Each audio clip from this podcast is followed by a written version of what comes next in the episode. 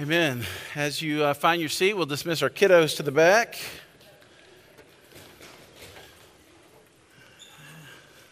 And they look like they're eager to get back there.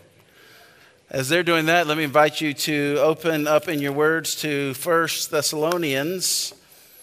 We'll be in chapters 1 and 2 of 1 Thessalonians today.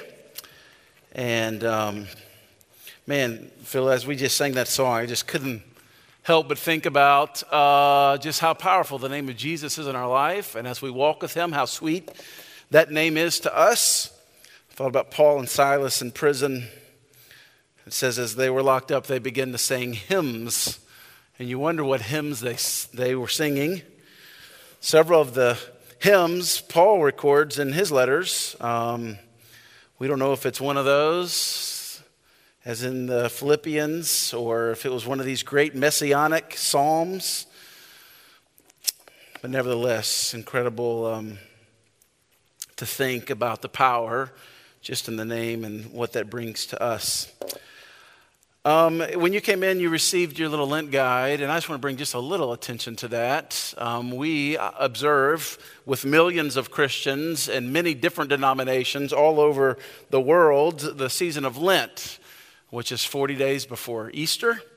And, um, and typically during the season of Lent, that you refrain some of the, uh, from some of the lesser things that seem to occupy and like take up our, uh, the space in our mind and our hearts and provide little comforts. Uh, last week was food, certain foods or meals, and the staff's going to continue to fast on Mondays um, through lunch, and I would invite you to do that if you can and are medically able and feel that's something you want to participate with us in and pray during that time when the, when the hunger pains come.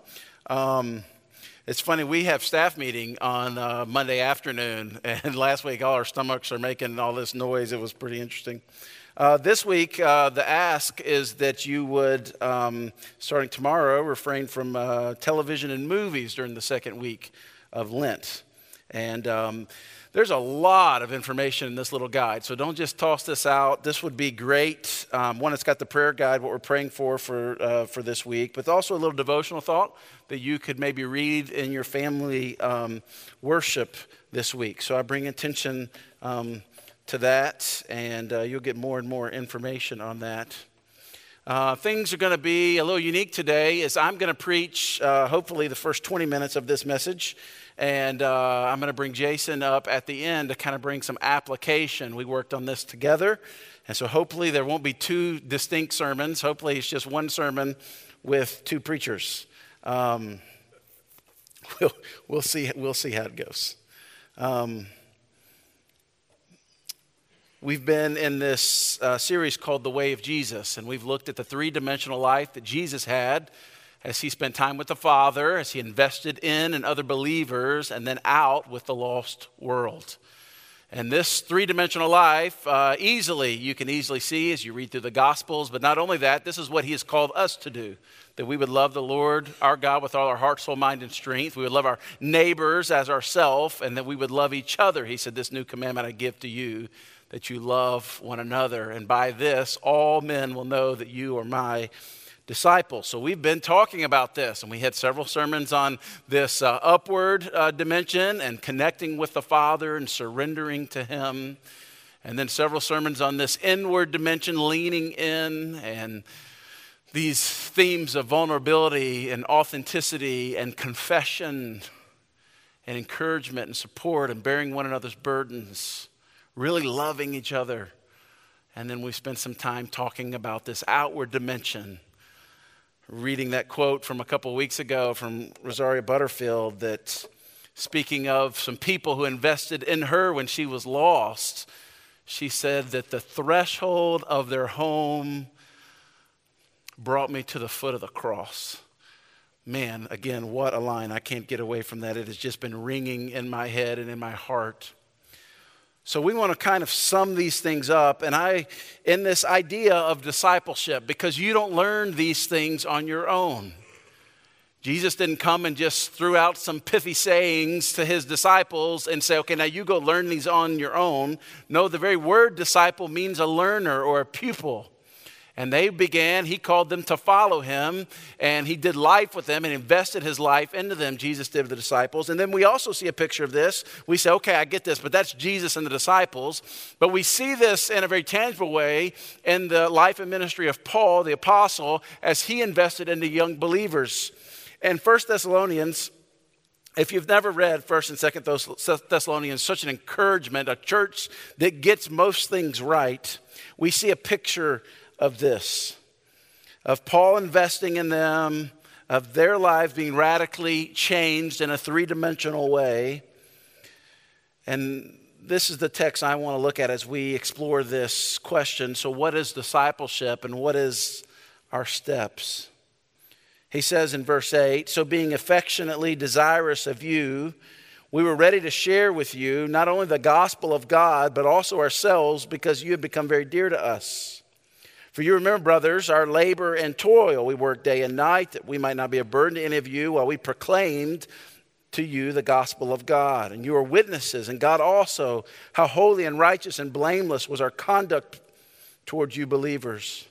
For you know how, like a father with his children, we exhorted each one of you and encouraged you and charged you to walk in a manner worthy of God, who calls you into his own kingdom and glory.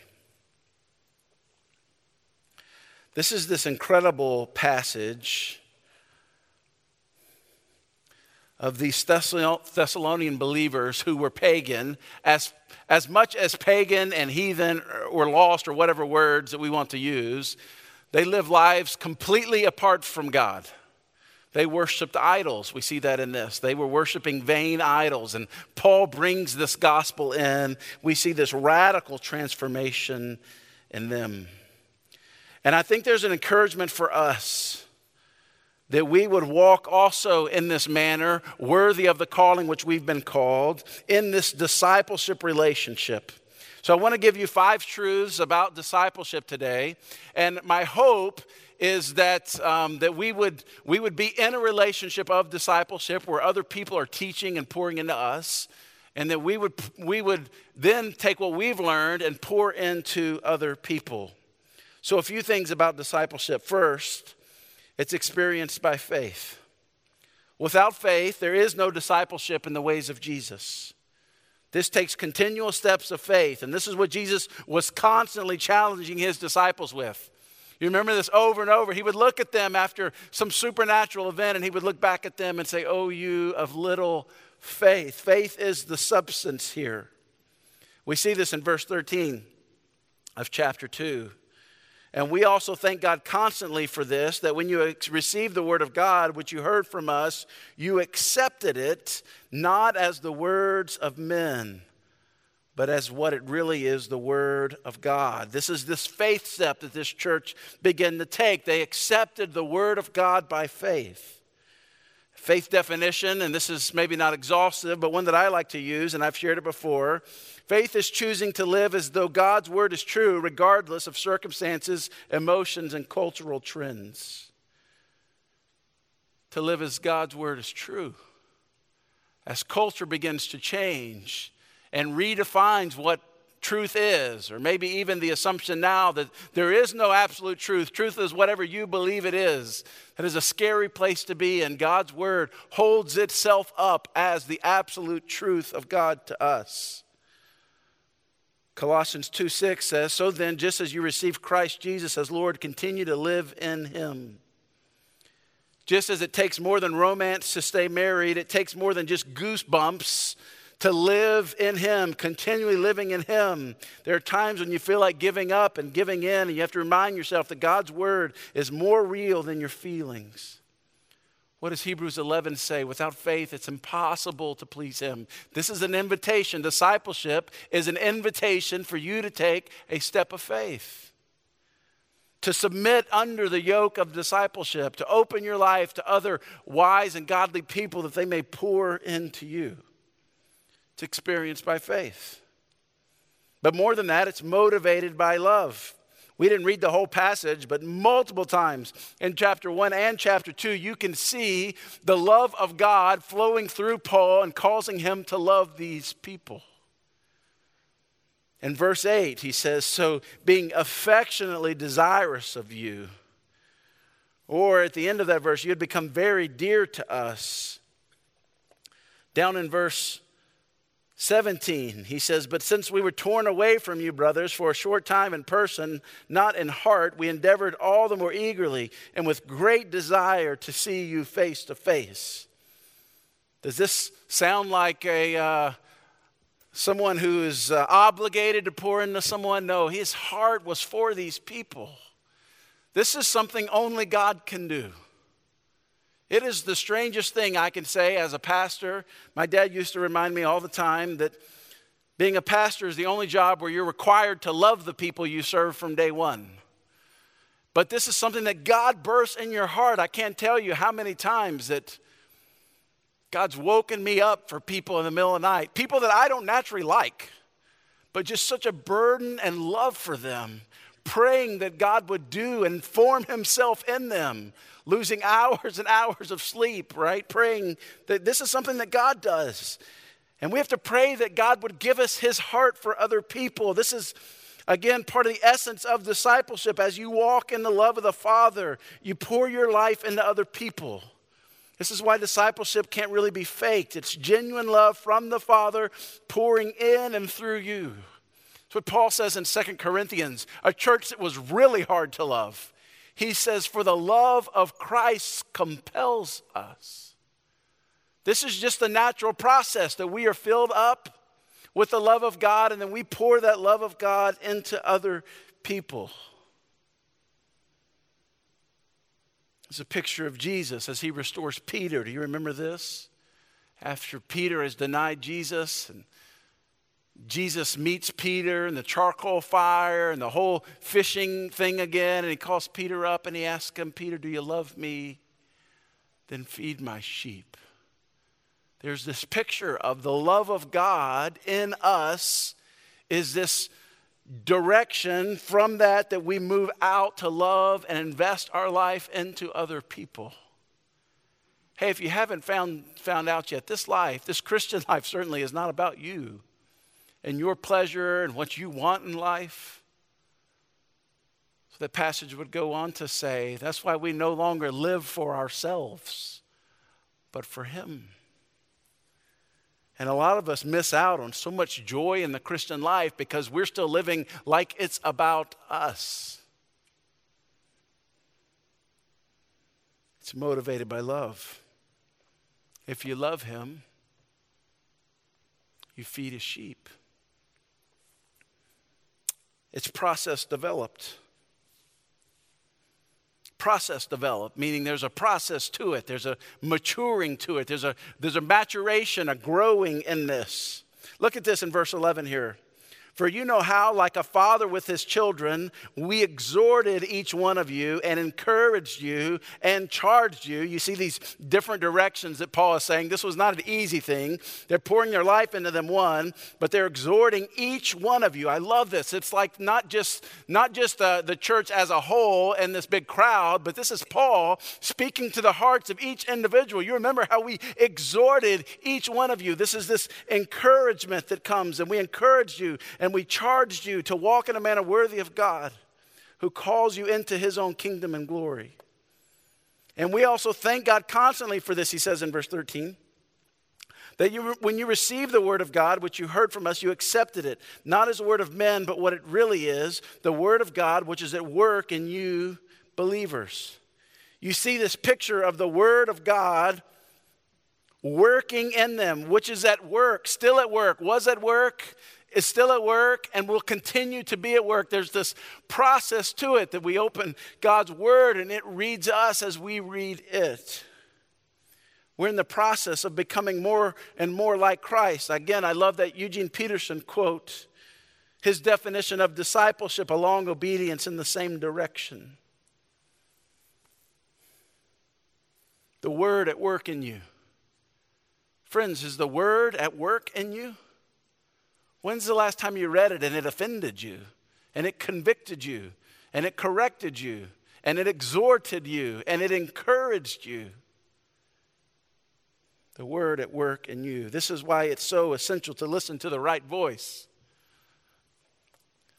My daughter uh, plays soccer, Claire, and, and, and the, the more advanced we get as she grows up, um, the better and better the coaching gets. And so, used to when they were little, any dad coached, right? And we just, you didn't have to know the rules. You ever watch little four and five year olds? It doesn't even matter. They could probably play without a ball, they could just run around. But the older, the older she gets, and her coach is, is in the room, John, it's funny that I will be on the sideline coaching her, and her coach, who actually knows soccer, will be telling her something completely opposite of what I'm saying, right? Because he knows soccer and I don't know soccer. So her prerogative at that moment is to not listen to dad if it's good for her and listen to her coach who knows what he's talking about, right? This is, this is what's happening with the Word of God. If we're not careful, we listen to the wrong voice that's shouting from the side, the cultural voice. Just do what makes you happy, man. Just, just live unto yourself. Be a law unto yourself. You, you be the judge of your own life. Yet the Word of God the voice of God, the word of wisdom is calling you into a different thing altogether. It's process developed. I was reading last week in John 15, and this is a passage I've taught here a dozen times. We refer to all the time about abiding with the Father. I, I, saw something that I've never seen in that passage. We don't have time to really dig into that. But there's this process. It says in the beginning, the point is that you would bear, bear fruit, and then it says that you would bear more fruit, and then it says that you would bear much fruit. And then it says that that fruit would remain. You see this process of bearing fruit and then bearing more fruit and then bearing much fruit and then that that fruit would not just waste away but that fruit would remain. In other words that you can invest your life into fruit that doesn't remain. Every good investor we want to invest our money in things that will remain and things that will last. You would be ridiculous to go cash out your 401k and buy 18 wheelers full of avocados, right? Avocados last like maybe a minute, right? You take a shower and you've missed the ripeness of the avocado. It is like it's done, it's already spoiled. You would be silly to invest your life in that because it will not remain. Yet we, as Christians, even, we begin to invest our life in things, in fruit that does not remain. I remember taking my kids to Party Central and spending 20 bucks on all these games, and they would come with these big pile of tickets, right? And they stand before the counter. You've seen the counter, the glass counter, that's full of junk. And especially Claire, she had such a hard time making a decision. She would literally stand in front of it for an hour just wondering, okay, do I, uh, do I get the Twizzlers or do I get the sticky hand that sticks against the wall or the spider ring, right? Like, what am I going to get? Of course, I don't have enough tickets to get a basketball or whatever it was. So I'm, you know, I've got to, this is your level. This is, and I just want to get in front of her and shake her. It's like, Claire, it doesn't matter what you buy today, this is all going to be gone tomorrow. It is worthless. You're either going to eat it or it's going to break. In the same way, this is what the call of God into us, especially in the realm of discipleship, is to invest our lives in things that matter, in things that will remain. And you know what remains? Eternal things, people. That's the things, things we sow into the kingdom. Things, people, when we invest our life in other people, that's the only thing that remains. I got to get moving. It's process developed, it's relationally transferred. That's the number four. This will be my last point. It's relationally transferred. In 1 Thessalonians 2 8, he says, So we cared for you.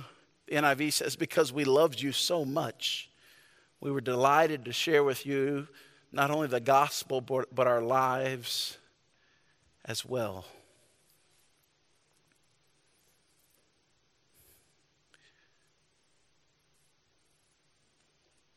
Shared with them our lives as well. Now, this is where I think that we see the greatest um, separation between the biblical discipleship and what we've called discipleship. For us, discipleship has been just learning more concepts.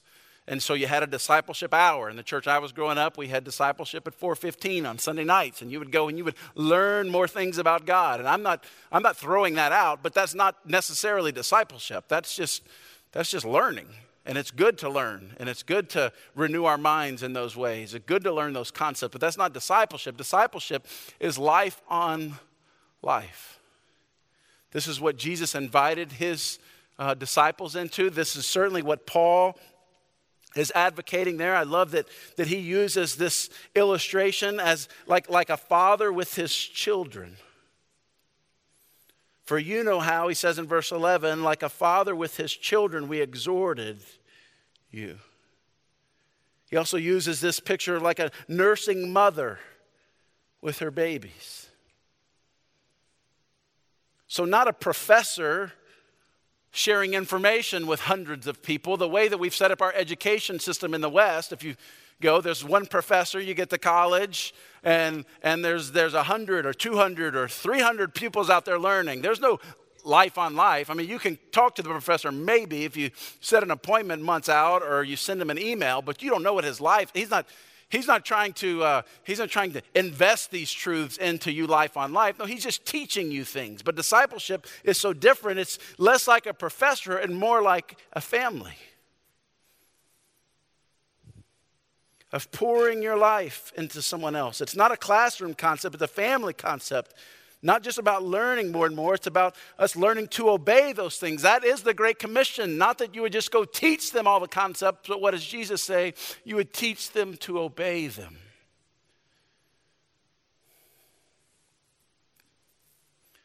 You know, there's a big difference when you have kids. Can you remember what it was like before kids? There's a lot of things you give up when you have kids. You give up sleep. That was probably 10 years of my life where I don't think we slept through the night at all, right? And none of it was like tragic, but you know, there's monsters under beds and they always get so thirsty at nighttime and whatever it is, right? They want you to tell them stories just every, you don't, you don't sleep through the night or you're scared to death or you go check on them to make sure they're breathing still. Weird things happen, right? When you have, when you have babies. You give up sleep. You give up peaceful mealtime. How many times have I been with friends, even friends who don't have kids, and they've come over to eat, especially when we're planting the church and the kids are all back there playing and we have the food and we're like, let's eat now. Let's eat right now. Wait, you don't want to get the kids? No, let's don't, don't get the kids. That's going to ruin this right here. As soon as we get kids, we're going to have drinks knocked over. And we're going to be cutting up chicken. We're going to do all this, all this. Let's just eat if they're distracted, right? I'm sure people think we're bad parents for that. But man, what it cost you to have kids. But it's the greatest thing you ever give your life to investing your life into others. This is what discipleship is it's investing your life into other people. I love this. E.M. Bounds says it this way, speaking of Jesus investing his life into others. The training of the 12 was the great, difficult, and enduring work of Christ. I love that. The great work.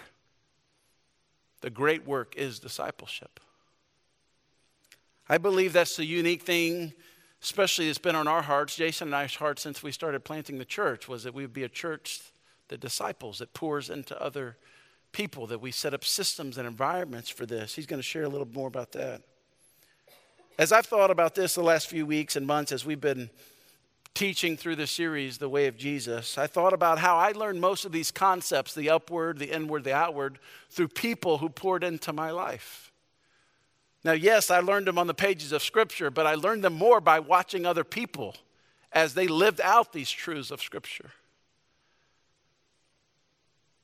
I think my dad taught me how to love God more and more. And he taught me, of course, every one of these dimensions in some way, but he, he just loved God.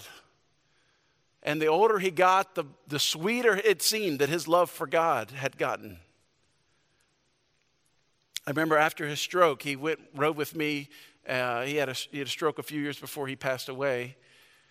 And he couldn't drive, so he rode with me up to Hot Springs to buy a lawnmower.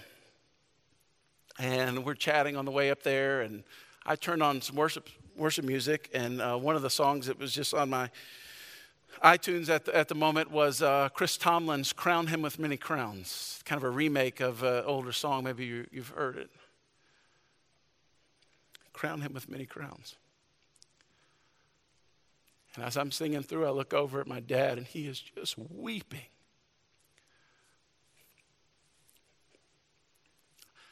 I didn't need to know what he was thinking about. This picture of his life given to ministry and serving the Lord loving the Lord.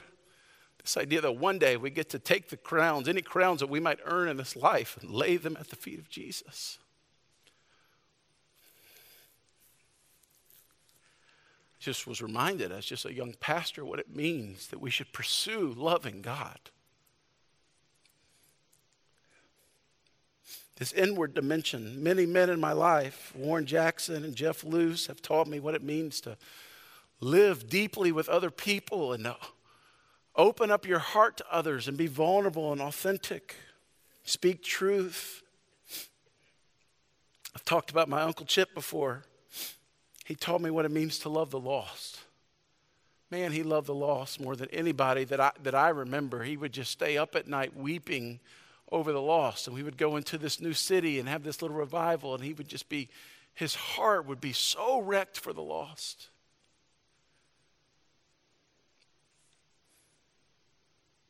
I think there are probably many people that have been in your life that you've learned these things from. I think there's many people that God's calling you to be that person in their life, that you could be Jesus in the flesh for them. We bring Jason up to finish this last point and give us some next steps. So we've looked at uh, this picture of discipleship and uh, these first four ideas of its experienced by faith. Uh, it's motivated by love, it's a process, right? And it's transferred through relationship. And as Luke shared, and as we all are thinking in our minds right now, people in our lives, that we're here and we're hanging on because the investment they made in our lives.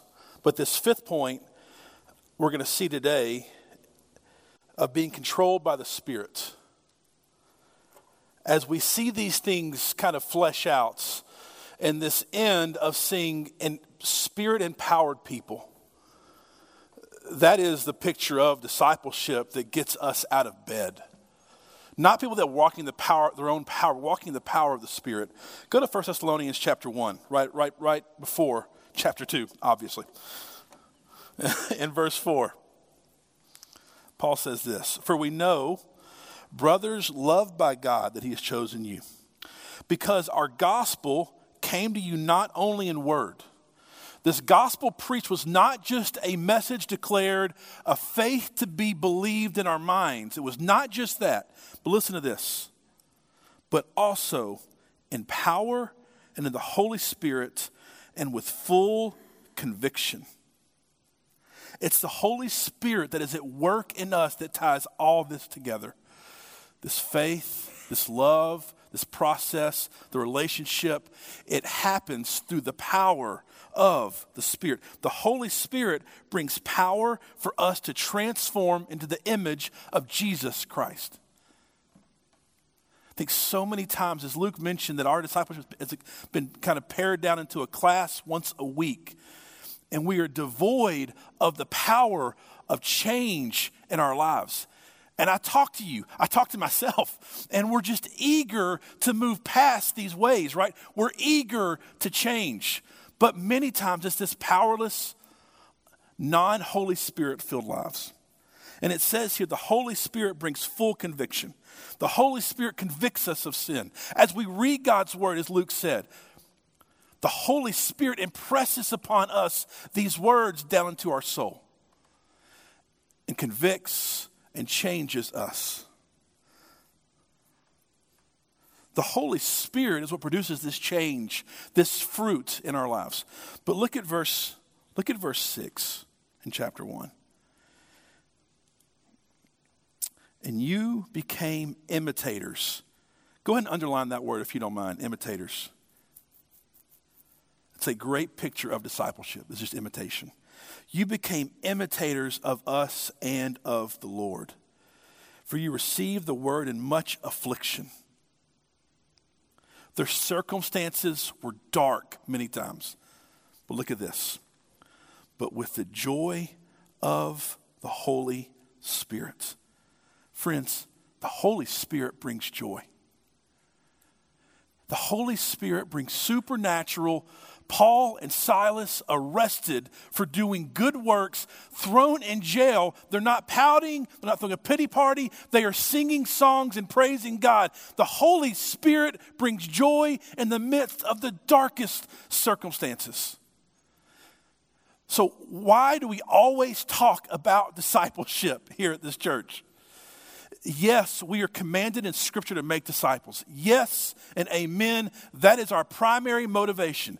But as a pastor, as myself, as one of your friends, I just beg and plead for the joy of the Holy Spirit in your life, in my life, in our life.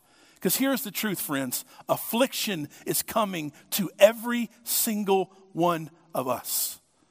Suffering is coming to every single one of us. And our own selves, our own minds, our own power, even our own relationships is not simply enough. We need something more. We need the joy of the Holy Spirit that far surpasses all the other joys we can find. And that is this picture of discipleship over and over that our joy of the world grows less and our joy in Christ through the Holy Spirit grows more and more. It's supernatural joy. It's joy and peace in the midst of whatever happens in our lives. But look at what a life of this supernatural joy produces. Go to verse 7.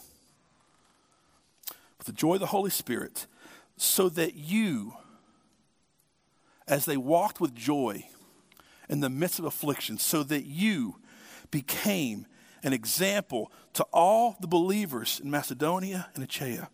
For not only has the word of the Lord sounded forth from you in Macedonia and Achaia, but your faith in God has gone forth everywhere so that we need not say anything. Through the joy in your life, in the midst of afflictions and hardships, Christ is formed in others. As we're controlled by the Spirit, there's this supernatural joy that is developed. But also, this joy, listen, as the world sees this joy, something happens. The gospel goes forth, and Christ is formed in others.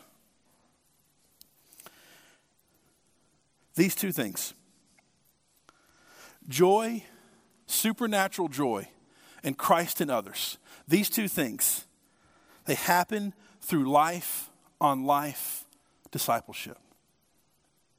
Through life on life discipleship. But here's the thing Here, here's the tension point for us today. And as we kind of land the plane and we pray, prayerfully take next steps, that here's the tension right here. This is a slow process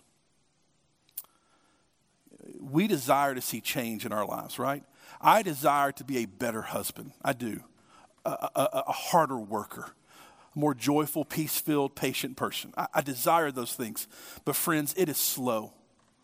And listen, we all desire to have great purpose in our lives, to see our life mean something, to see our life poured out in others. But, friends, it's slow. Here's the thing this is a slow process. The process is small and it's slow. It's not big and fast. This quote from Caesar Kalinowski, I think that's how I say it. The paradoxical pathway of Jesus that actually produces the most fruit in the long run is almost the exact opposite of the advice most of us hear every day. Small is big, slow is fast. We are wired for fast and big, aren't we? Everything in our culture, everything in our church culture is about fast and big and not small and slow. And here, here's what it looks like this slowness, this is what it is. It's this slow process of change in your life. It's you being faithful to take the next step God puts in front of you. Today, this afternoon, tomorrow, Tuesday. It is that faithful process, that faithful step, that slow step that produces this kind of life, this kind of joy in the midst of affliction. It happens through saying yes to the step today. That's how this process happens. It's really slow, but also it's really small. Here's what I mean this processing Christ formed in others through your joy. It's not this big, sexy thing that we think about, that we're going to go out and we're going to change the world and receive all the glory. It's really small. Listen, God has given, and given you, has made you a steward of a small amount of people. Your family, there's coworkers, there's neighbors, there's friends. There's 20 people in your life. This really small thing, and it'll go slow with them too, that God has called us to give our lives to. And this is why we as a church exist, because we believe through this small and this slow process of you being invested in, you going out, we can see our community look different. So the question is here's what I, I, think sometimes is that we just simply miss out on all that God is doing because we're lo- just looking for big and fast. And we miss out on all that God is doing around us. So the question is, what does this look like? So, what, what are we? There's a question that every pastor must answer. Uh, what is your plan for discipleship? It's the first question. And second, is that plan working? And as me and Luke and others have sat and prayed and, and, talked for months of what are we giving our lives to? What, what is it that we as a, as a people, we're a small group here, as us, us, this little church, what are we committing to together? And there's really four things. There's four environments for us at Covenant that we are investing in to help you be disciple and become more like Christ. And the first is on Sundays. There's two things on Sundays that we are doing to help move this ball forward for you, that we're asking you to join up with us in this. The first is our worship gathering, which you're here right now. This is our worship gathering. This, just so we're clear, this is not the church. We are the church, obviously, but this event is not the church. We are just gathered together. And our worship gathering is this right here it's a gathering where people are inspired to live a three dimensional life. And that word inspired could sound trite sometimes, like I'm inspired to you know, go run a, a, thousand miles. But what I mean by this is, I'll give you an example. Uh, last Sunday, um, man, we, had, we have been battled with sickness this, this 2020. We've all gotten the flu twice. I know it's possible. Um, and it's just been a hard few months. And um, it's one of those Sundays where you make yourself go, I have to come, I have to be here. But uh, you, you, make yourself show up, right? And I'm here, and, and you're doing what you're called to do. Um, and I encounter the presence of God with the body of Christ. We take communion and we sing this song uh, called New Wine about what God is pressing and crushing. And in that moment, for an hour and a half on a Sunday in a gym, um, I'm with the body of Christ encountering a miraculous risen Savior who also is speaking to me. If that is not what is inspiring, I don't know what is. And I was inspired that day to get off the mat, so to speak, right? So we gather for worship. We show up at nine and we pray that we, the body of Christ, are taken from down here and our eyes are lifted towards the hills. And we're inspired to live this life of up, in, and out. Second thing on Sundays is our equipping class.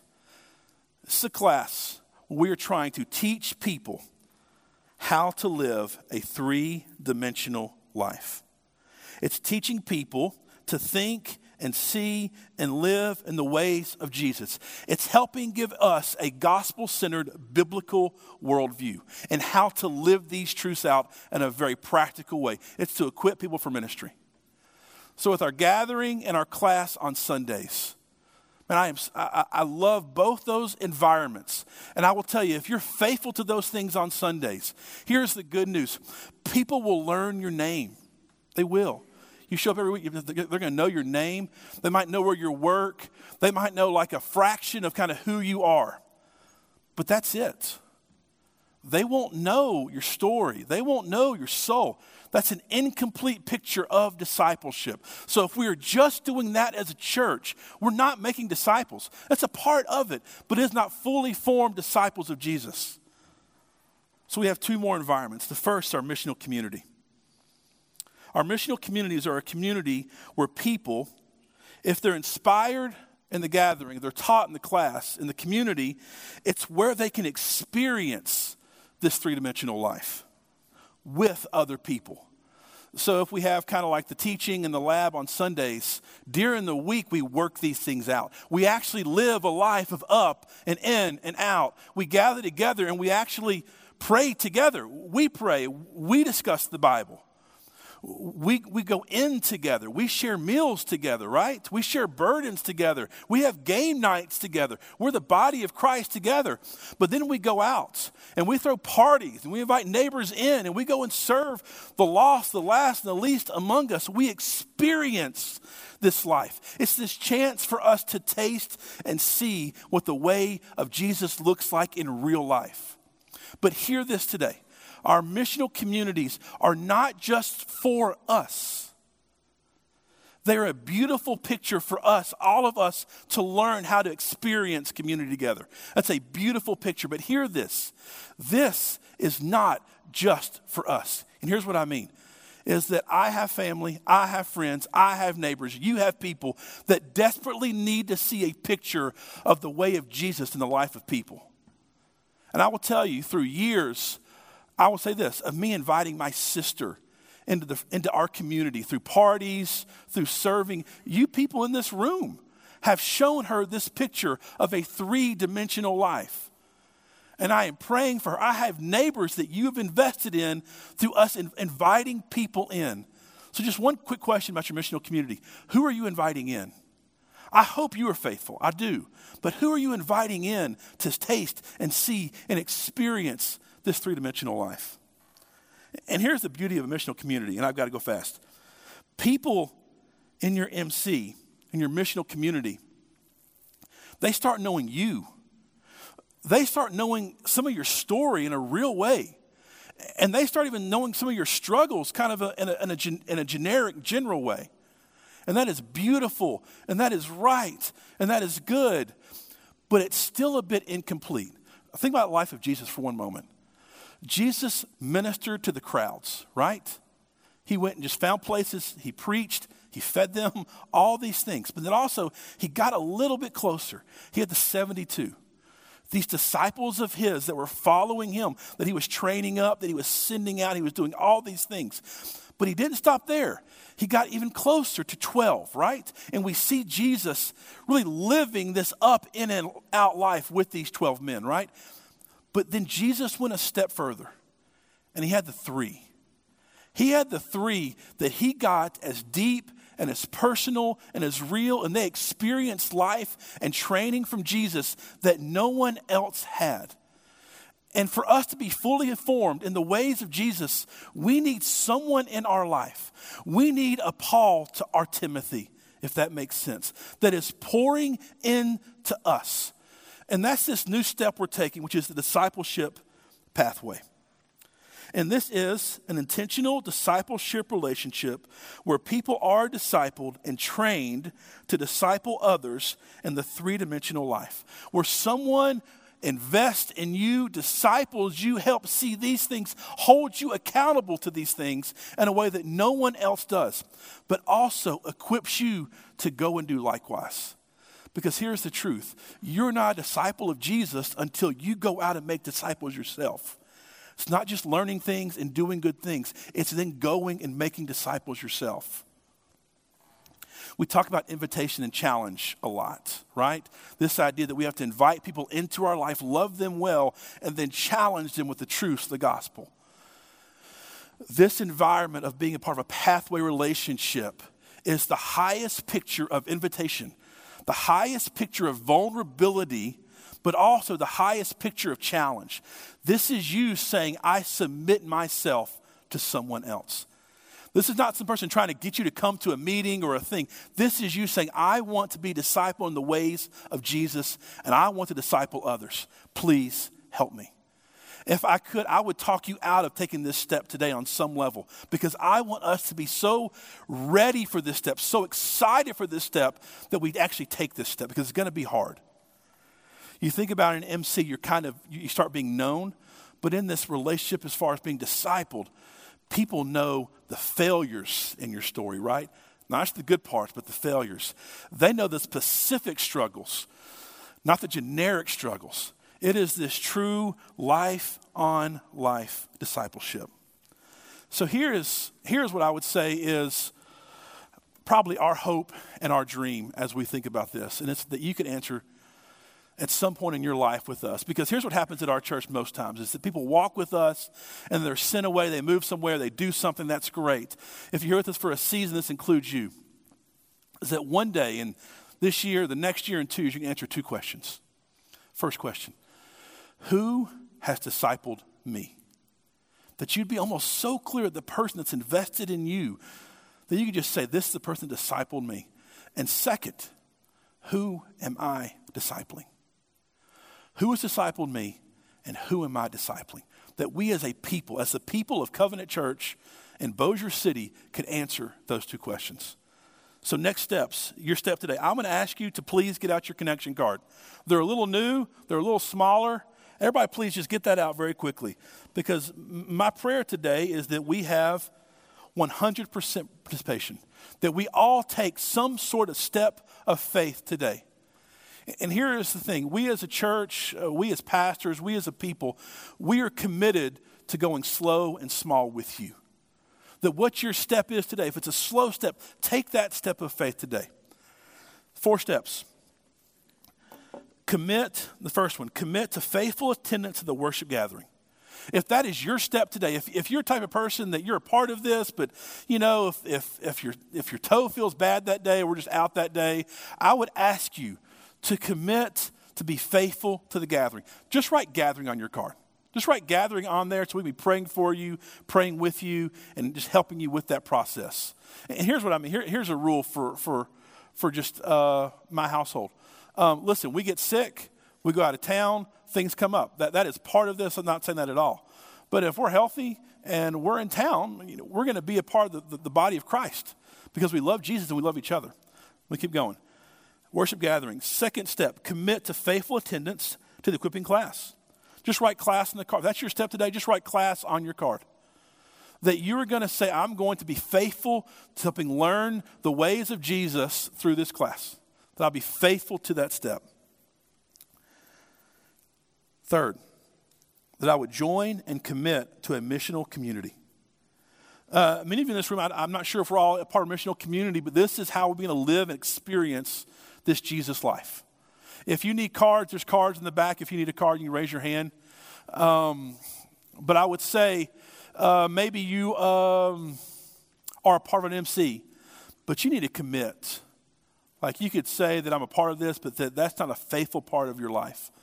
I will tell, tell you that all four of these steps today um, are possible and I believe should be normal for a disciple of Jesus that we be faithful to attend on Sundays together. That we should have people in our lives that we're doing life with and reaching out to others with. And there's people in our lives that we're discipling and being discipled by. That should be the normal rhythm of our life. So join, commit to an MC. If that's you, just write MC on your card. Just write that on there so we know that's your step today. We'll follow up with you, make sure you get plugged into an MC, all those kind of things. And last, if this is your step today, to commit to the discipleship pathway that as we talk about these things of having a person invest in you for the purpose of being discipled to go out and disciple others, if for you that's a step that you're ready to take, that you want to take, we want to partner with you on that. Just write a pathway on your card. We will follow up with you. We'll pray for you. We'll take steps from there. Small is big, right? Slow is fast. And multiplication will always win. Through our little uh, our little humble gospel efforts as we plant seeds that we know is going to be slow, that we know is going to be small, but we have faith that one day God will multiply. Here's what I mean it might be as slow as in us investing 18 years into our kids, right? Of faithful discipleship in our kids' lives. And in 18 years, we see them go and disciple others. That's slow, that's small, but think about in 40 years what God could do through that. Through your kids, it's like when their kids and your grandkids, your great grandkids, their friends, their neighbors. What could God do? Or think about your neighbors. if you invested in your neighbors and God did a work in their heart and you, and you started some community in your neighborhood and that multiplied to the other neighborhood and to this and to that, what could God do? Not through us throwing a bigger event on Sundays, but through the people of God being the people of God. And they're every single day being faithful to the people God has sent them to. Small is big, slow is fast. Don't be okay with a small step today. Be okay with a small step today, with a slow step today. Be faithful to take that step today. Let's pray. Dear Lord, thank you for thank you for this time together.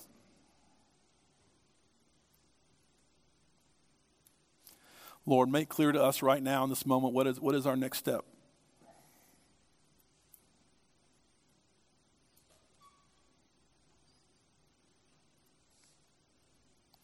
And Lord, let us with, with humility and faith take that next step today. You're good to us, Lord. Continue to speak to us today. We love you. I pray Jesus' name. Amen. We're going to move forward now with communion, but it's being a bit different today. We're going to take silent communion. Um, and during this Lent season, as we are um, foregoing lesser things to be reminded of the greater things, and during this time of communion, it's going to be kind of awkward, right? There's no music playing, it's just us alone with God. But in the awkwardness, I would encourage you to reflect. John 12, verse 24 says this Truly, truly, I say to you, unless a grain of wheat falls into the earth and dies, it remains alone. But if it dies, it bears much fruit. It's this great picture that discipleship is death. It's this idea of come and give our lives to Christ as Christ has already given his lives for us. So before you come today, reflect on that. Reflect on how Christ how his body was broken for you, his blood was shed for you. And when you're ready, come partake.